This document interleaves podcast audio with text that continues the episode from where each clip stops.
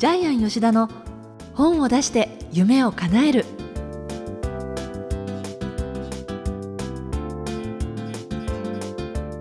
小林まどかですジャイアン吉田の本を出して夢を叶えるジャイアン今回もよろしくお願いしますはい、よろしくお願いします。さてあの実際にジャイアン自身でもその出版セミナーを主催されたりしてますけれども、はい。いろんなところにも呼ばれたりしてるんですよね。そうですね。あの、最近はもう定番化してですね、例えば、あの、ウィズビズ株式会社、ここは経営者17万人を組織しているところなんですけども、ここで毎月1回ですね、経営者だけを、えーまあ、10人集めていただいて、そこで出版勉強会をやったり、はい、まあ、同じように、まあ、15万社かな、えーナビットさんでややらせていただいたり、あるいは、えーチームナンバーワン、えーそういう、まあ、えー日本一を目指している方が、えー1000人集まっているところでやらせていただいたり、あるいは国際ビジネス大学校でやらせていただいたり、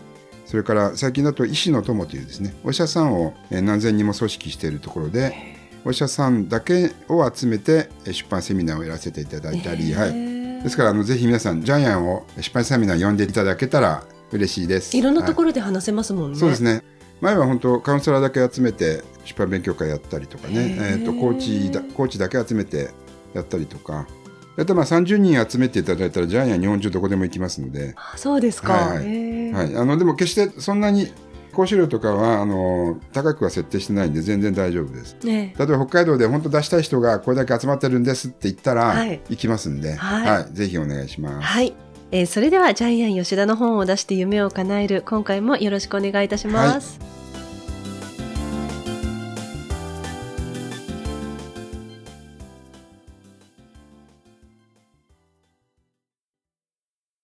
続いてはいい本を読みましょうのコーナーです。このコーナーではジャイアンが出版プロデュースをした本も含めて世の中の読者の皆さんに読んでいただきたいといういい本をご紹介しているんですが、今回の一冊何でしょうか？はい。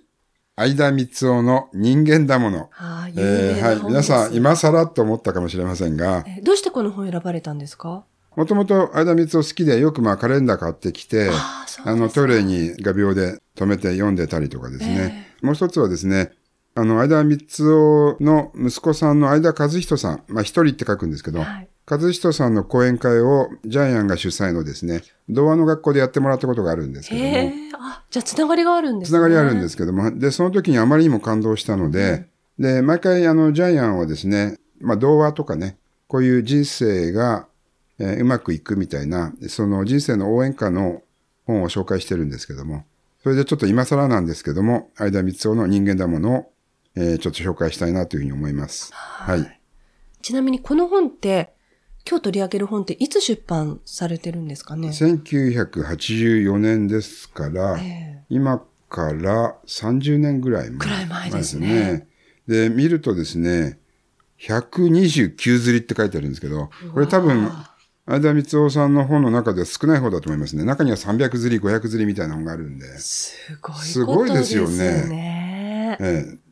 この本を読んでどう思いました？まどかさん。私あの、実は、相田光夫記念館ってありますよね。はいはい。あの有楽町のね。東京国際フォーラムそうそう有楽町駅のね大きなスペースで展示されていて、はい。行ったことあるんですけれども、何年か前に。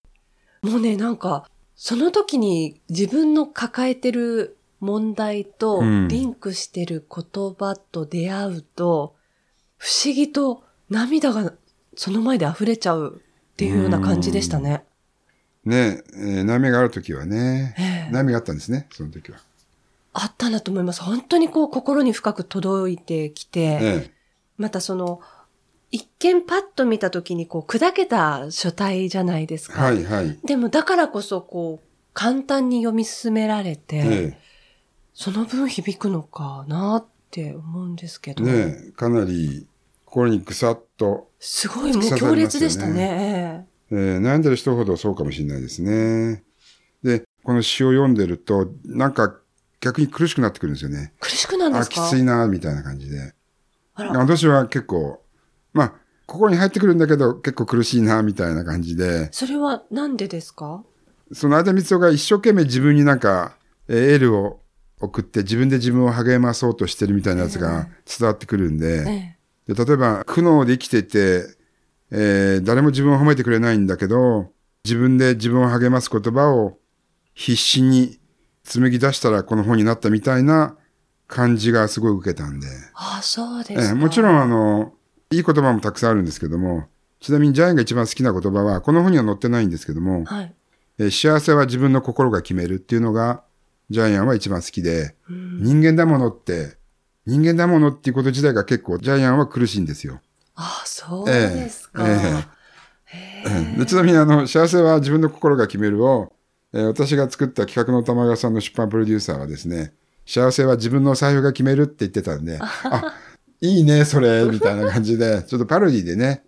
相田光夫のこの名文をパクってパロディで本を出す話もちょっと進んでたんですけども、うんまあ、それで出して面白いのができると思いますけどでもあね。れかな、先週の放送の配信で、人生のドリル、はいあ。の、ジャイアンほら、ちょっとこう、延期延期でしてきてる分、こういう相田光夫さんの本質つくものっていうのは、ジャイアン蓋してきてるから、もう向き合いたくなくて苦しくなっちゃったりすそうるんそういうことなんですよね。あの、ジャイアン、あの、悩むことが嫌なんで、でもやっぱり悩むことって成長することだし、悩む人は幸せになれるっていうのはやっぱり、これまた人生のね、宇宙の法則であると思うんですけども。でも、相田光夫さんは確かに問題をその、とことん突き詰めて、はい。とことん感じ切った中で紡ぎ出してる言葉って感じですよね。そうですよね。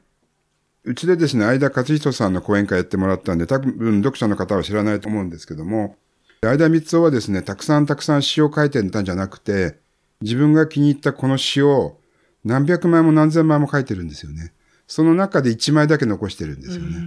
だから生前、例えばあの、えーこの書が欲しいっていう方で売った方がいるんですけども、後からそれよりもいい文章、筆致ですよね。えー筆で書けたら、昔のやつはね、ダメだから、返してくれって、わざわざ買い取りに行ってるんですよ。プロフェッショナルでですすよよねね。。で、これ下手に見えますよね。その時自分ならばどうする？やれなかった、やらなかった、どっちかな。下手くそですよね。あの、一見パッと見た見時にたらね。、すっごい下手くそなんですよ。でもなんかやっぱりこの相田光夫さんらしさのその味というか、味があるんですけど、本当に見たら、うわ、下手くそって思う。これ、幼稚園児が書いたのって思う字なんですけども、皆さん違うんですよ。相田光夫って、中国の本格的な書道展で何度も金賞、大賞、最優秀をいっぱい取ってるんです。そうなんですか。しかもね、中国のいろいろな感じの字体ありますよね。あれを変えてでもいっぱい賞を取ってるんで、めちゃくちゃうまいんです、字は。あえてそれをちょっとこう崩したような感じで、そう、もうだから、誰でも読めるような形うん、にしてこれ、ピカソみたいな感じですよねあ。ピカソも抽象化して結局、ゲルニカみたいな、あ、はい。あの、絵描いてますけども、だからこれ、中国の綺麗な字体で描いたら多分、相田光夫はブレイクしなかったと思いますけど、確かにね、達筆すぎて読めないっていう場合もありますもんね。あえて小学生でもわかる、あ、いいなっていう字で書いたからブレイクしたんだと思いますけども、相田和人さんの講演会、まあ、うちで2時間やっていただいてですね、その時にもう、ビデオを使いながらね、まあスライドを使いながら、間光夫の人生をずっと息子の和人さんが語るんですけども、最後はもう、相田光夫の人生で全員大号泣ですね。後ろ振り返ったら全員泣いてるんですよね。その時はね、50人ぐらい集まったんですけども、全員泣いてましたけど、相田光夫の人生ってもう壮絶な人生で、自分のいい一つの書ができるまで毎日書いてたんで、もう家計は多分火の車ですよね。で、書いたやつも一日何百万も書いた。あの写真もスライドも見ましたけど、部屋が埋まるんですよね。一日書き続けていって、その書いた反して部屋が埋まる。で、奥さんがどうしてたかっていうと、それを毎日焚き付きにしてた。要するに、相田光夫の書いた書を燃やした風呂にみんな入ってたそうなんですけどそのぐ。らい書いてたっていうことですよね。ね、その時廃品回収したらね、もう今頃大金持ちになってると思いますけど。ジャイアンらしい発想ですそうですけどね。ね。もったいないな全部燃やしてたんですよ。でも、その燃やした中でこれっていうものがこうやって作品として残ってるから、やっぱりそれだけの思いとかエネルギーが詰まってこれだけのブレイクされてるんじゃないですかね、ええ長年ずっとねた。だもう家族はたまったもんじゃないでしょうね。で、家族本当に貧乏で苦しいんだと思いますけど、で、相田光はあの本当に自分の言ったことは頑固で曲げないんで、ヤクザともすごい喧嘩して、もう半死半生なぐらい殴られて、で、それで足とかもう一生歩けないみたいな傷を負ったそうなんですけども、そういう壮絶な人生っていうのも語ってもらいました。うん。で、やっぱりでも、生前はそんなに大ブレイクしてなかったですよね。えーだから本当にコンプレックスの中に生きた、この相田光夫の心がこの事態とですね、行間と、その言葉一つ一つによって、もう迫ってくるんで、ジャイアンこれ中にはいいのもあるんですけども、あの、ちょっときつくて読めないなってのもありますね。例えば、つまずいたっていいじゃないか、人間だもの。人間だものっていうのがきついんです、ジャイアンにとって。うん。だから自分もそういう経験してるからでしょうかね。例えば、子供への一種、どのような道をどのように歩くとも命いっぱいに生きればいいぞ。これ本当自分自身を励ます自分の応援歌ですよね。こういうのがいっぱい載ってるんですよね。苦しいことだってあるさ、人間だもの。迷う時だってあるさ、凡夫だもの。過ちだってあるよ、俺だもの。結局俺だものですよね。はい。ということでですね、ただ、この中でですね、やっぱりでも、ジャイアンの場合は10個読んで1つ、ああ、いいな、100個読んで、めちゃくちゃいいなっていう。でもたったその一つのことを見つけるためにこの本読んでるし、今カレンダーも買ってるんだと思うんですけども、こういう形でですね、皆さんもですね、人生、本当悩んでる時こそ、一冊、一言ですね、見つけられる応援歌のですね、あなたを励ましてくれる応援歌の本じゃないかなというふうに思います。はい。じゃあ最後にこの本の眼目は何でしょうか？はい。えこの本の眼目は、加点方式で生きよう。えっと、今ですね、収録中にちょっと、ここにいる皆さんと雑談していて気がついたんですけども、ジャイアンは減点方式ではなくて加点方式。いいことあったら、一個いいことあったよって、それを見つけて喜ぶ、まさにポジティブ自立の人生を送っていることに今気がつきました。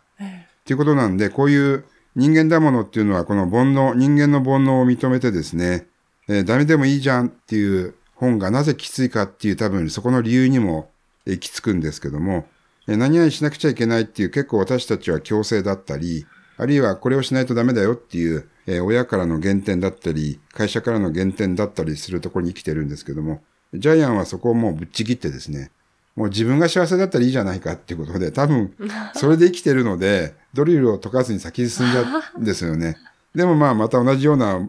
問題にぶつかって、悩んだり苦しんだりするんですけども、でもやっぱりですね、減点方式の人生、えー煩悩だらけの人生よりも、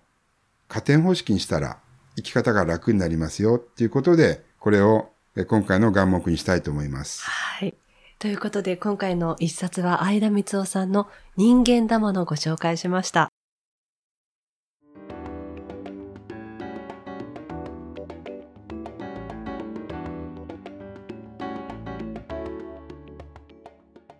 続いては本を出したい人の教科書のコーナーです。このコーナーは本を出すプロセスで出てくる問題を毎回1テーマ絞ってジャイアンに伝えていただきます。え今回のテーマ何でしょうか？はい、えー本は嘘をつかない。えー実は本は著者の真実を描き出します。というのはその著者の方の例えば性格であったり考え方であったりってそういうことですか？はい、全くその通りで、えー著者自身の生き方とかね、価値観をもう赤裸々に表すのが本です。まさしく相田光夫さんなんてもうそのものっていう感じがしますもんね。そのものですね。まあ誤解を恐れずに言うと、まあ、相田光夫さんってマイナス思考、えー悲観主義、結構その極地にいたと思うんですけども、ジャイアンは逆にプラス思考、楽観主義、はい。ポジティブに生きてる。だから違和感感じたり、あこの文章を読むの嫌だなっていうのもやっぱりあ二人の全く真逆な性格から来てるんだと思いますけどーも。えで本当に本って、えー著者の真実をもう語ってしまうので、えーだから悪い人悪いなりのエネルギーを本が発したりしますよーやっぱりね。隠せないもの隠せないですよね。でも悪い人の本を書いちゃいけないってことはないんで、えーそういう方でも本を書く権利もあるしまたそれを丸々書くことでファンもそれが好きなファンもいるのでね、え一概にね、えー善人だけが本を書けって言ってるわけじゃないんですけどえも。ええ嘘をつかないってことですね。嘘をつかないってことねね。逆に自分はこういう性格だってことも嘘をつかずに包み隠さず書いてまた結局それが本からにじみ出てくるので、それがまた本の本質だと思います。そうすると逆にその隠そうとして自分でないものとして文章を作ったとしてもやっぱりそこは違和感って出ちゃうんですかね？違和感あるんで本が出た瞬間に自分のものではないっていううん結構疎外感があって著者が本を大事にしなくなりますよね。あだからやっぱり編集者がまあ最終的に修正もしてくれるとは思うんですけども本っていうのはその人の本質が現れるんで自分の本質に合った本をまた自分の心に偽りなく書くっていうのが正しい本の書き方ではないかなとジャイアンは思っています。はい、えー以上本を出したい人の教科書のコーナーでした。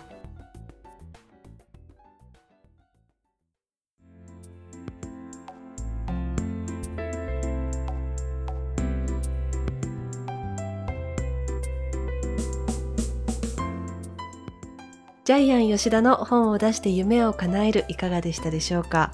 えこの番組ではジャイアンへの質問などもお待ちしています。天才工場のホームページご覧になってみてください。それではジャイアン今週もどうもありがとうございました、はい、皆さんも自分の心の中の真実の本を書いてください。